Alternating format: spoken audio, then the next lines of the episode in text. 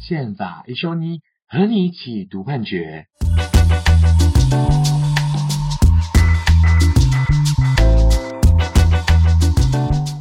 嗨，大家好，我是一起读判决的萧奕弘。那我现在是律师。那在当律师之前呢，我当过法官跟检察官。那今天是我们这个宪法一休妮的节目的第一集，很荣幸可以跟大家介绍我们这个节目的好伙伴周宇修律师。那我们接下来欢迎周宇修律师来跟我们说一下。呃，大家好，我是宇修。那我跟奕宏一样哈，现在都在从事律师工作。那只是说我从呃学校毕业之后呢，就一直的都是当律师，到现在大概也是十几个年头哈。呃，除此之外，我的兴趣其实是在做这个宪法跟行政法的一些研究。所以呢，我在学校啊补习班也有一些教学。那此外，我在一些人权团体其实也。做了蛮多的呃人权法上的一些研究跟相关的诉讼，所以今天其实蛮开心吼，呃，可以跟易弘这边啊来一个合作，然后呢去探讨很多跟宪法有关的一些讨论。今天大概跟大家介绍一下，就是我们为什么要做这个节目了哈。那其实最近在我们录制节目的这个时间点，大概有一个新闻大概就出来，就是关于大法官的一个选拔的问题、审荐的问题。哦，那因为有四位大法官，他们在今年的九月三十号就要到期了。那这四位大法官是黄虹霞、吴成环、蔡明诚跟林君毅大法官，他们在九月三十号的时候任期会届满，所以这时候就会面临到一个问题，就是说，呃，新的大法官他要怎么产生？那怎么怎么让这大法官从各界适合的人选可以可以可以浮出台面这样子哦？这大概是最近的一个一个议题啊，哈。那其实，在大法官的一个产生哦，这个依照征修条文的规定哦，他现在的情况是，我们大法官总共有十五个人，那其中一位是院长，一位是副院长，那所有大法官的产生都是一样的，就是要由总统来提名，经过立法院同意之后任命，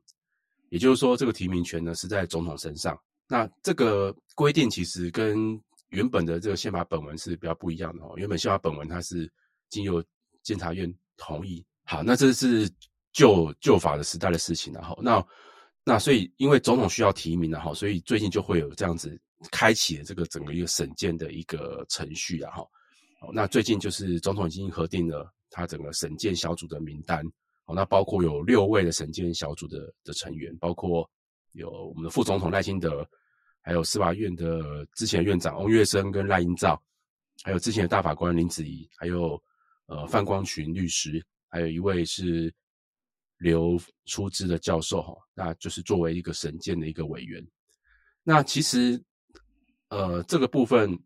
呃最近已经开始了这个审荐的过程。那就谁可以当大法官这件事情，宇修可不可以跟我们介绍一下？就是说到底当大法官要什么资格？我可不可以推荐宇修当大法官？那会受理吗？就是说会会把例如考虑吗？还是有什么样的一个条件？对，其实大法官的一个。资格啊，如果大家去看宪法的规定的话，它其实是没有什么特别限制的啦。呃，刚好我们在做这个题目的时候啊，我跟易红啊，然后还有我们团队吼，就去看了一下，就是宪法本文跟历次的增修条文，还有那个司法院组织法的规定。那我们就赫然发现的是，其实宪法本文我们大家都没有很熟，因为都被增修条文盖过去了。然后我们才知道说，哦，原来宪法本文其实没有规定大法官。有几个人呢？他写的是若干人，在我们的那个宪法本文的第七十九条。那另外他也没有写任期，其实本文是都没有交代的。所以大家刚刚听易红介绍，就会发现哦，那个原来宪法本文的大法官是监察院同意的。我觉得很多人应该都搞不太清楚是这件事情。那所以呃，我们顺着这个东西讲下去之后啊，你就会看到，所以增修条文就开始去思考说，要对大法官的人数啊。任期啊，去做一些限制。那在人数的部分呢，我们的早期的修宪是规定大法官的人数就是十七人啊，任期呢是九年，然后当时是可以连任的。那到了九十二年之后，呃，我们就改成现在的十五人，而且这十五人是包含院长、副院长的。然后呢，任期八年不得连任。那至于资格的限制的话，就是写在司法院组织法里面，它在第四条。那第四条其实在一百零八年前跟后也做了一些调整啦。大致上来讲，吼，但分成几个方向。第一个就是呃资深的法官，然后呢资深的学者，还有这个呃具有丰富法学经验的人，那以及国际法院法官。那当然，关于其实国际法院法官这个要件哦，在台湾是很难达到的啦。毕竟我们有非常特殊的国际地位。那在修法之后呢，我们的修法前还有一个很特殊的地方是，如果你当立委当了九年，那旧法是那个三年一任嘛，所以如果你可以当三次立委，然后表现很卓著，你也有机会被提名为大法官。那现实上也确实有立法委员被任命为大法官过的潜力。而这个东西到了一百零八年修法的时候呢，做了一个调整。第一个调整就是说，我们对于诶资深的法官他的一个认定，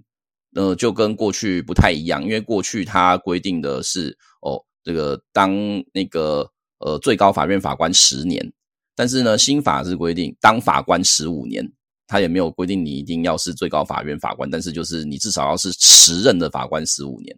那检察官呢，以前没有。法律没有特别规定，然后我们现在是法律有明文规定说，检察官如果时任十五年，也可以成为具有大法官资格的提名。吼，那第三个比较特别的是，我们以前也没规定，就是现在有规定，明文规定说，你如果当律师当二十五年以上的话，呃，你也有机会可以被提名为大法官。所以刚刚奕弘的问题就会得到答案，就是我显然没有当二十五年这样子，所以所以就会不符合这个规定。那至于学校老师的话呢？呃，当然也是还在，只是以前的规定是十年当正教授十年就有被提名的机会，现在的话从十年就延长到十二年。那当然刚刚讲的国际法官啊有被保留啦，国际法院法官有被保留。然后呢，还有一个就是那个让总统某程度可以有裁量权的一个概括条款，就是你如果法律很厉害，你就有机会这样子。那这个是目前在制度上的一个设计。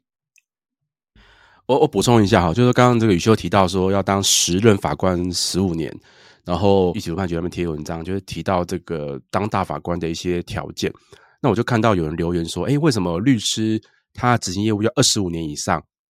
然后这个法官跟甲官只要十五年的这个时间，好像诶，好像怎怎么有这样的差距存在？那其实这关键会在那个时任两个字啊。哦，那时任两个字的意思其实不是说，呃，一当法官之后就开始算那个时间点。因为呃，在当时在在法官或甲官，他其实刚出任出派去当法官、甲官的时候，他一开始会是候补法官，然后经过一段时间之后，然后他才会变成世俗法官，然后经过考核之后呢，他会变成时任法官，有点像我们在大学里面的助理教授、副教授到正教授一样，他需要一段时间，他才会变成时任法官。那通常来说，然后以一个呃通过司法特考的情况。他大概是需要经过两年的训练，两年的实习，跟这个在司法学院上课的一个受训，两年后分发出任法官或检察官。那这时候他会经过五年的候补期间，再加上一年的世俗期间，总共大概是六年之后，他会变成十任法官。哦，如果顺利的话，好，所以说这里的法官其实他不是从刚当法官的时间点开始算，他其实是经过。呃，一段时间之后变成时任法官之后，他才会开始算这十五年的一个时间，哦，大概是这样的情况。那像我当然就更不可能的，对，所以加上去就会相当于是，如果我从开始去受司法官训练到这个时任法官十五年，可能大概也是要二十几年的时间。哦，差不多，差不多。这样算起来的话，比如说，呃，考上之后嘛，经过两年的时间就开始就是开始受训两年的时间，加上六年的时间会时任。所以八年了，八年加上十五年就变二十三年了。其实律师跟法官他的时间并没有差那么多，他就差两年的时间。哦，当然律师他本身在职业，他之前他也是需要经过律训的，哦，大概半年的时间的一个情况。对，我律训就相较之下，这个呃标准差就差距很大了。所以我们在讨论这个制度的时候，其实我们可以看到的是说，呃，虽然宪法没有说。到底谁可以当大法官？但是我们用法律要求说，至少你要有一定程度的资历嘛，否则那个你说刚当律师两年，或者是刚当法官两年就被提名为大法官，其实是有可能会被人家觉得说，诶，这样会不会那个太菜？那我们目前的制度大致上是做这样子的一个设计啦。对，而且这些资格其实，在司法组织法里面，他还是会希望说，呃，每一个不同的来源，它都是会有一定的比例啦。所以，我们看我们的这个，我们现在我们目前的大法官，其实它的来源就是主要就是就几种，一个是来自法官，嗯、然后他也有是检察官，他、嗯、也有是大学的法律系老师。那法律系老师其实比较多，在我们目前学者其实是在我们目前大法官里面算是比较多的一个一个族群。嗯，对。那这样我有一个点啊，蛮好奇的，就是我们如果现在是有十五位大法官，那为什么今年九月底到期的？只有四位，那我我不是可以全上全下啊？那这样到底谁可以当多久？是每个人都不一样，还是怎么样？那呃，其实这个问题哦，就大概就是宇修是把这个球丢给我了。宇宙早知道这答案是什么，他只是把这个球丢给我而已哈。这是我们互相互相那个，因为我现在跟大家做一个介绍，其实这也是最近大家在讨论的一个问题，就是任期交错的问题啊。就是说，呃，大法官会不会都由呃同一位总统来任命的这样的情况？那其实这个问题，其实呃，在一九九七年修宪的时候呢，其实有考虑过大法官任期的问题。当时设计的想法是要做一个任期交错啦。那任期交错的意思就是说，假设大法官的任期是八年，那我们会希望说每四年改掉改换掉一半的大法官。好，当时的当时这个修宪的时候想法大概是这样，就是交错任期。所以在呃，二零零三年那时候任命的大法官里面，其中有八位大法官呢，他的任期只有四年，那其余的七位大法官任期是八年，也就是说他们到期的时间点会不一样，它是一个任期交错的一个设计。好，这个目的就是为了让大官可以定期的每四年换掉一半的大法官这样子。哦，不过这是当时的一个设想啦，可是就是会有一些意外就会发生的。好，因为我刚跟各位提到说，因为呃，大法官他是总统提名，经过立法院同意之后任命。那有时候立法院的生态跟呃执政党的生态其实是不见得是一致的。比如说，在二零零七年的时候，当时这个陈水扁总统他提名的八位大法官，但是呢，其中有四位在立法院行使同意权的时候并没有通过，所以这四位呢就空缺出来了，一直到了。过了一年以后呢，由下一任总统马英九总统来上任补提名，等于说有四位的一个缺额呢，他是延后到隔年来提名，等于说本来应该是同上同下的八位，那其中就有四位就延后一年才上任，这样就导致了整个大法官的任期就产生了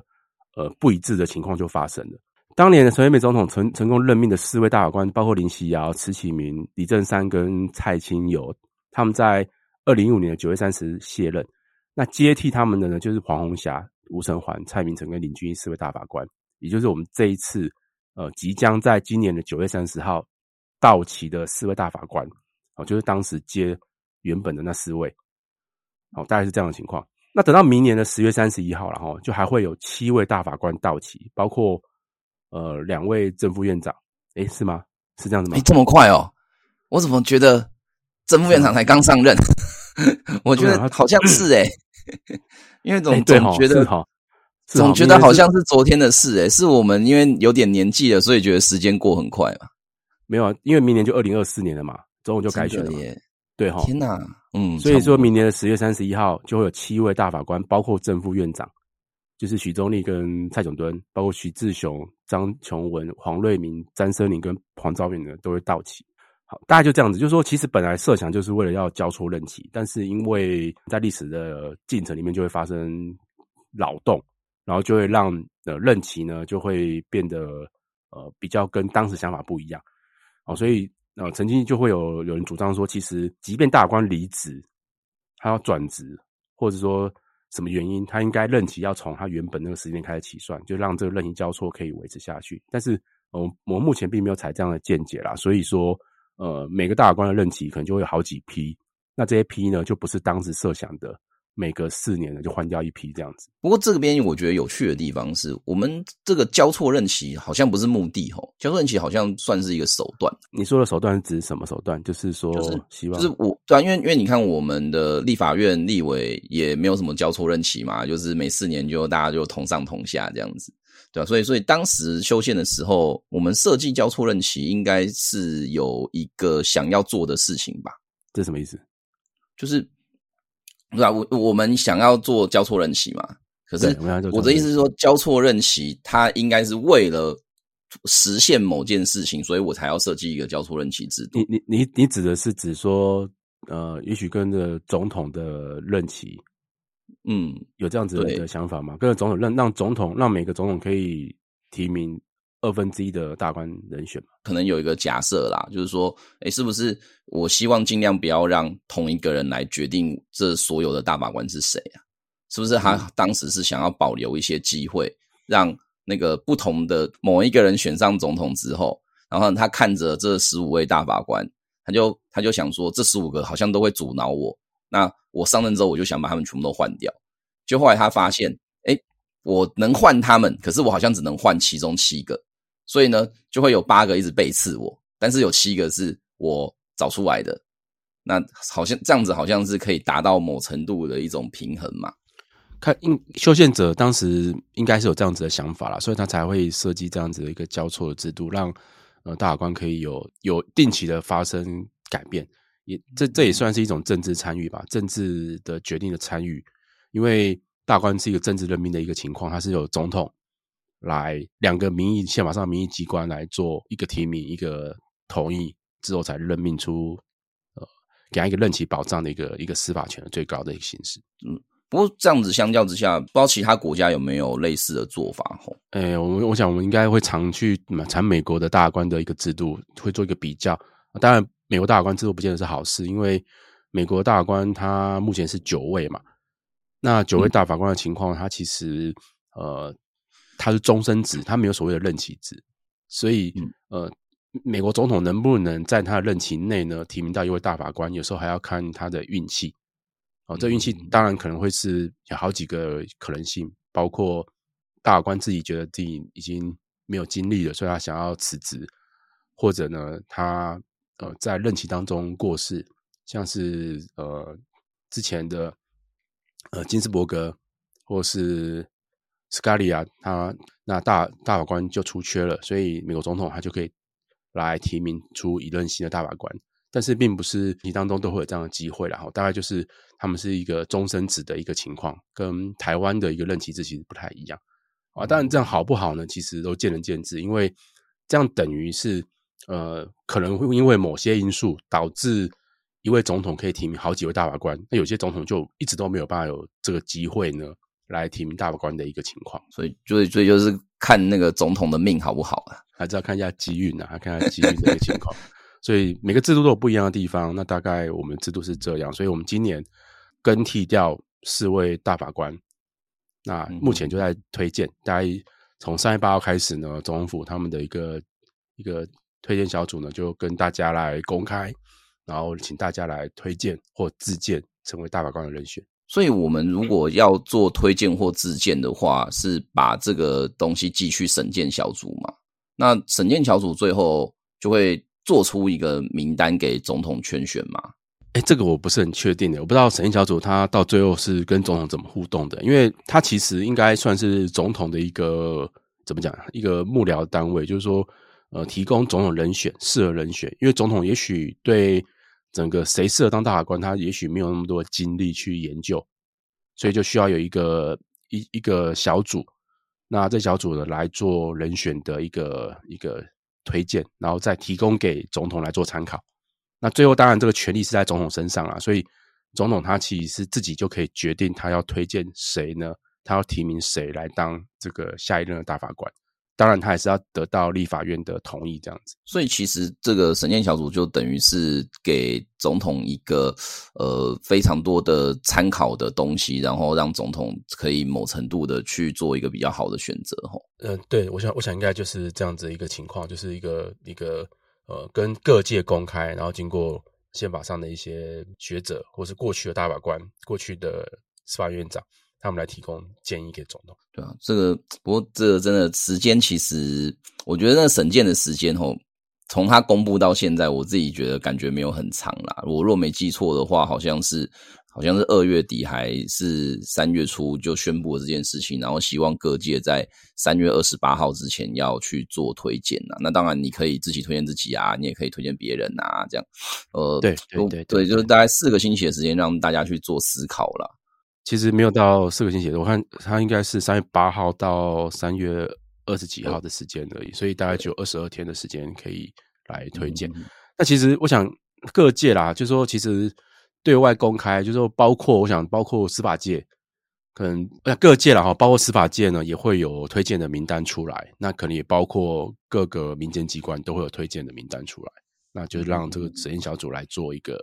考量，然后来做一个推一个建议。或者说我看看那个新的人选进来会不会让就是整个宪法法庭的状况吼变得跟以前可能会有一点点不太一样这样子。当然这个变不知道好还是不好，但但应该都是会让我们有一些新的刺激啊。对，那其实这就回到我们就是一个宪法法庭的一个流程啊，还有整个制度的一个讨论啊。其实呃，我们大法官其实算是人数算蛮多的，因为他是十五位。那每一个每一个宪法判决事实上都要经过十五位。它的一定的比例来做一个决定，包括整个受理不受理，受理之后，然后做成违宪法律的违宪，或者说做成呃命令的违宪，它事实上都要一定的比例来做一个做一个决定。那所以它等于是一个大家都讨论的一个一个程序。那这个程序大概是怎么样呢？我是不是让宇修来帮我们介绍一下？就是说我们在整个宪法法庭里面它的一个流程。哦，大概是怎么样的情况？是不是每一个案件都会进到言词辩论，还是说大官可能呃不用经过言词辩论，他就可以做出一个宪法判决？好，大概是怎么样的情况？呃，我们也许让宇修来跟我们做一个一个介绍。嗯，对。我宪法诉讼法其实是从那个去年的一月四号吼开始正式施行的。那我们其实就是把过去我们叫做大法官会议的制度，呃，想办法做成一个法庭化的形式。就是大家有想象，就是说跟大法官来呃要求要做违宪审查的申请，其实就很像是起诉一个案子这样子的感觉。那很多的制度其实还是沿用了本来过去的大法官会议的。的一些规定啦，例如说，诶，谁可以申请？我们现在大概还是用那个政府机关跟呃立法委员，还有就是法官以及人民来做分类。所以呢，不同的申请人，他能够申请的事情不太一样哦，申请的要件呢，其实也不太一样。所以，如果大家看我们之后要讨论的几个案子的话，例如说，其实我们现在在录音的时候，诶，呃。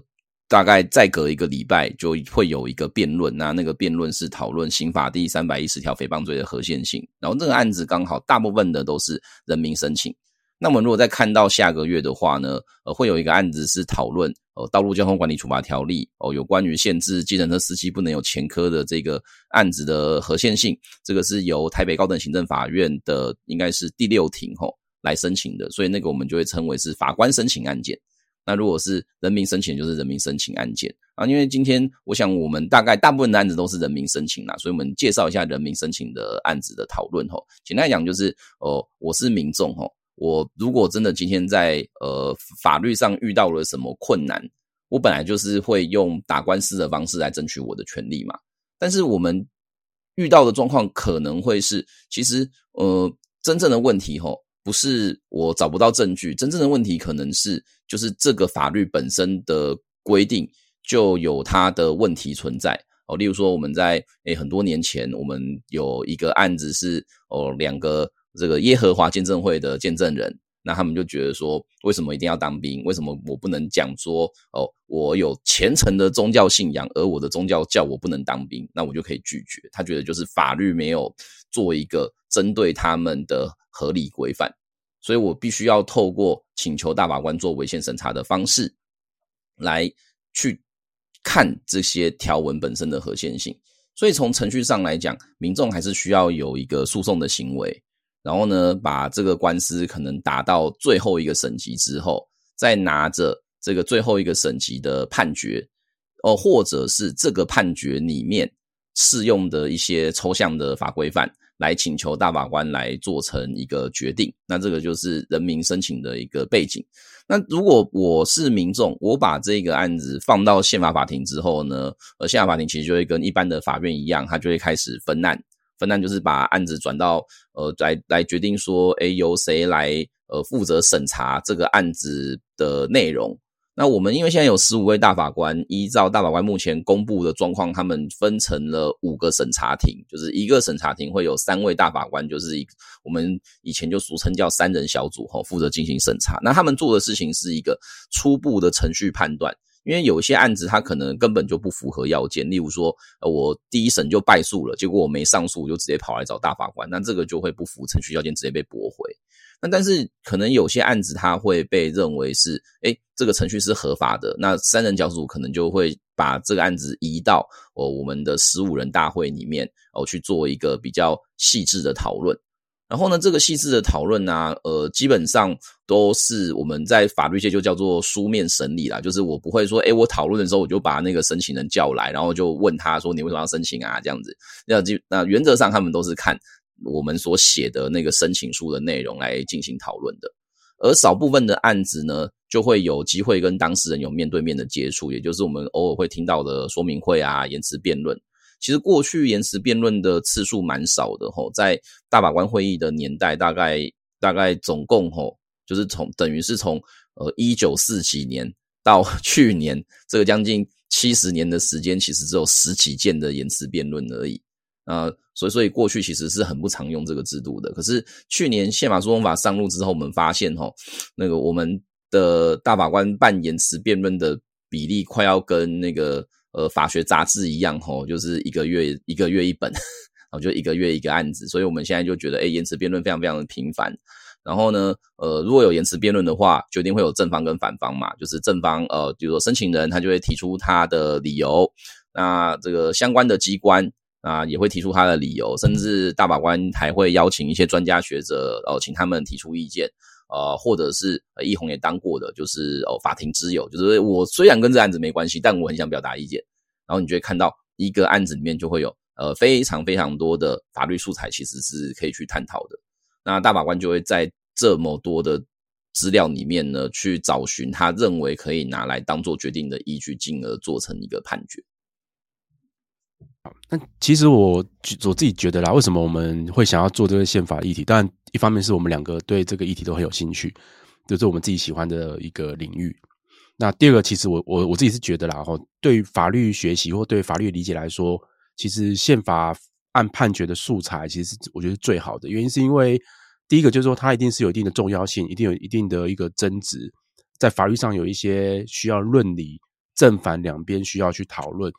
那不是那么好做决定的一个议题，他才会到宪法法庭来。那所以不同双方，即便我们各自都有各自的立场，可是我们在同样这个议题里面，呃，不同的立场就会有不同的论述。那其实是一个蛮精彩的一个呃华山论剑。所以我觉得这个议题其实呃，即便它议题可能大或小，但是我们都可以从这个题目里面找到很多有趣的呃不同的观点。那事实上也都是法律论述的一个核心跟精华，好，这是一个我觉得蛮有趣的一个部分。然后，那当然，其实刚宇修讲到这个宪法诉讼制度，虽然说它看起来是一个很棒的制度，但是坦白说，哈，真的最后能够受到大法官青睐，最后能够受理做成一个宪法判决，这个机会呢，坦白讲，其实并没有那么高。好，我们就以这个呃去年的去年是宪法法庭的第一年，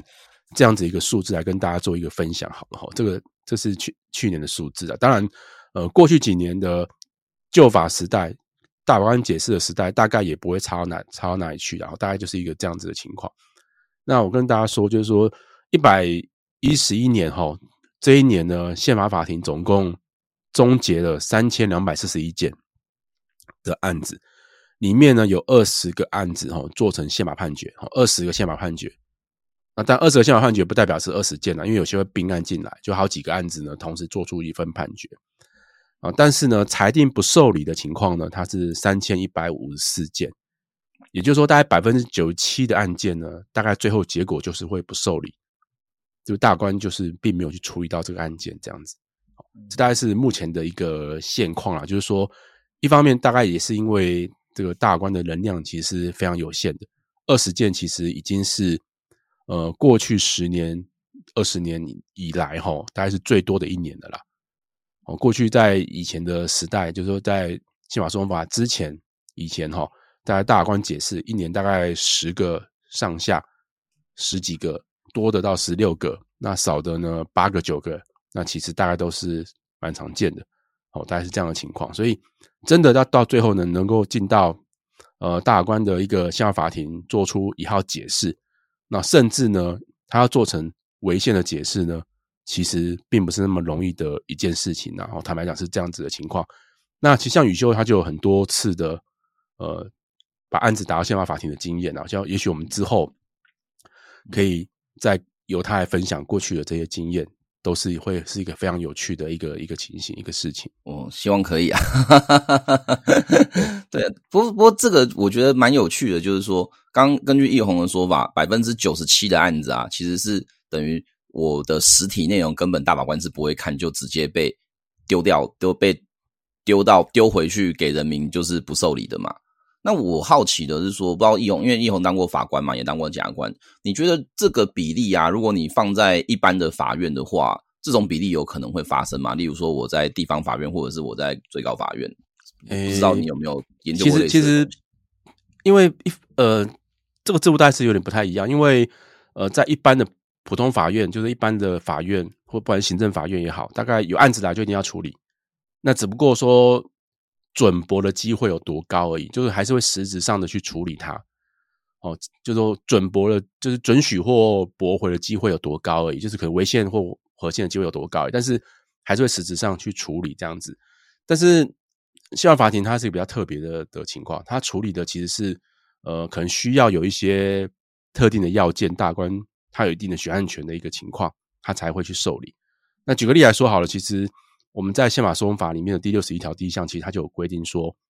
本节的案件啊，就是人民的申请案，它是在具有宪法重要性，或者呢，为了贯彻申请人基本权利所必要受理之。也就是说，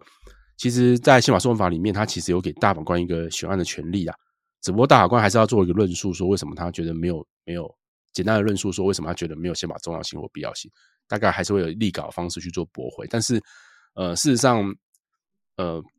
在这宪法法庭案件里面，在大法官还是有一定的一个一个选择的权限。他其实跟我们在一般的法院，或甚至到说到最高法院，大概法官他都会去每个案子都会去实质审审理，大概是有点不太一样的情形。嗯，对，所以也就是说，其实我们的法就是现在的宪法诉讼法是有一个明文规定，说要符合某些要件才有受理的机会啊。然后呢，这，个基本的，嗯，嗯，对啊。然后那个受理的要件感觉好像有点模糊嘛，因为按照易弘刚刚的说法，它是要有宪法重要性，但是重不重要好像感觉有点主观吼。对啊，其实这也这也是事实上是这样，没有错。那其实我想，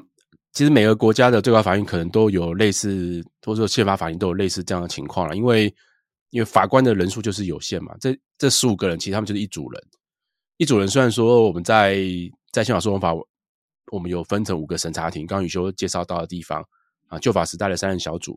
但怎么说，他也就这十五个人而已，他要去处理过很多案件，三千多件的案件。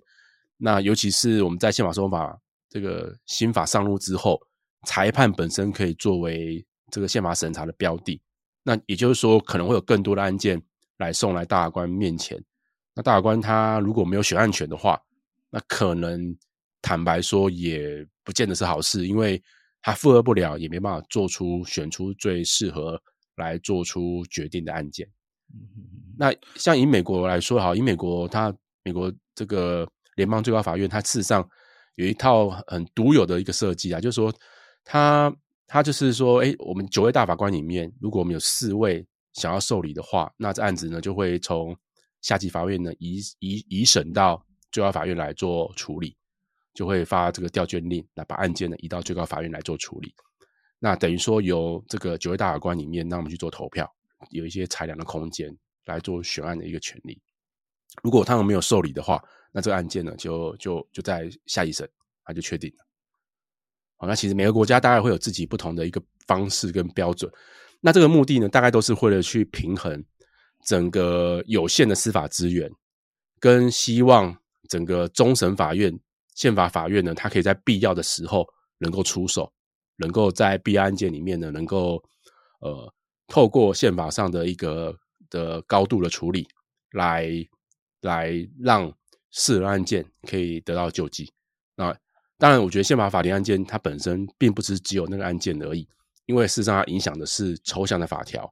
所以它事实上会引领着整个一般法院的审理的方向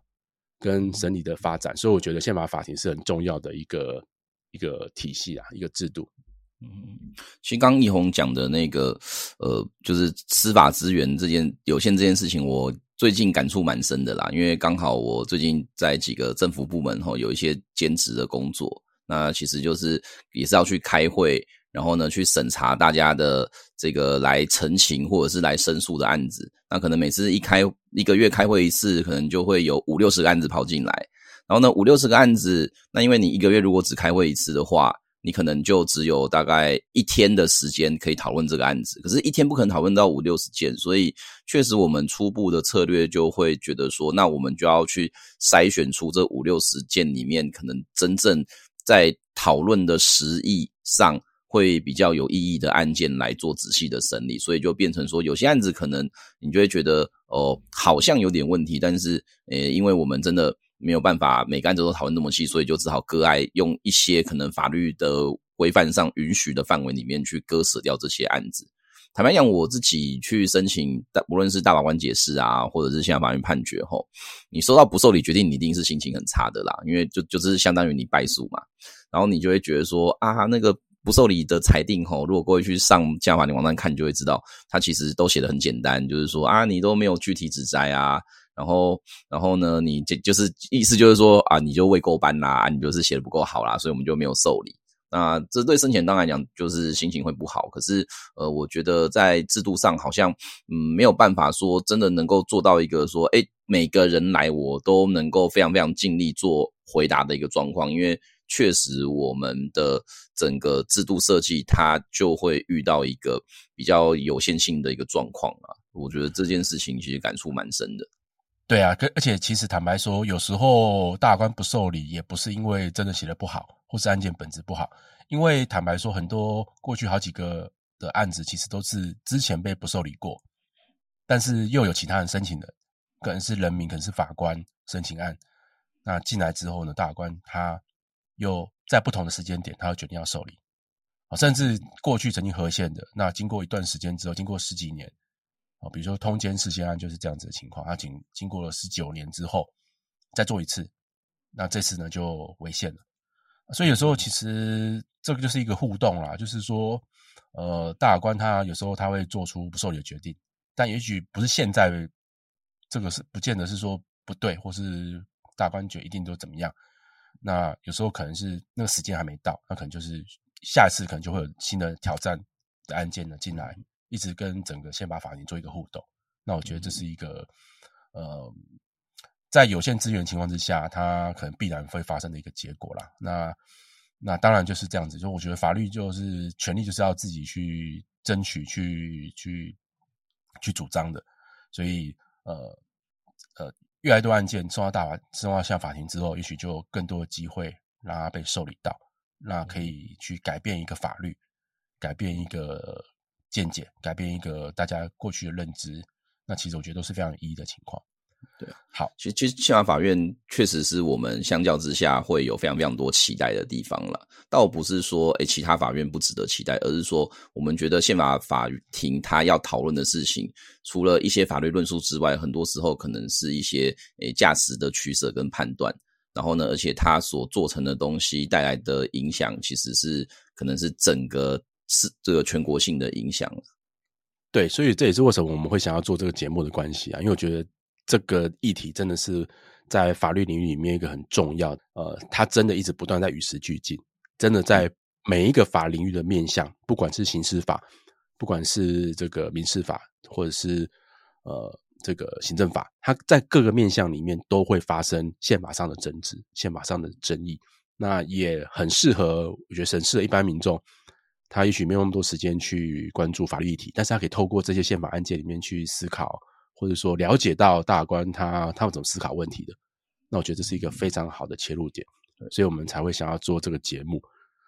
那很欢迎大家，就是说我们今天节目其实第一集，呃，可能会有点长。其实我们本来没有想过要做比较长的，我们大概一集会希望能够在一个比较呃适合的时间内把它结束。那我们今天是第一集，一个新的尝试。那也希望大家呢，可以在呃我们脸书、IG 去留言给我们，然后帮我们分享这个节目。那希望可以有更多人来参与，跟我们一起一一这个一起来去探讨讨论宪法的相关的议题。那我们今天的节目呢，就到这边啊，希望大家之后会继续收听。好，谢谢哦。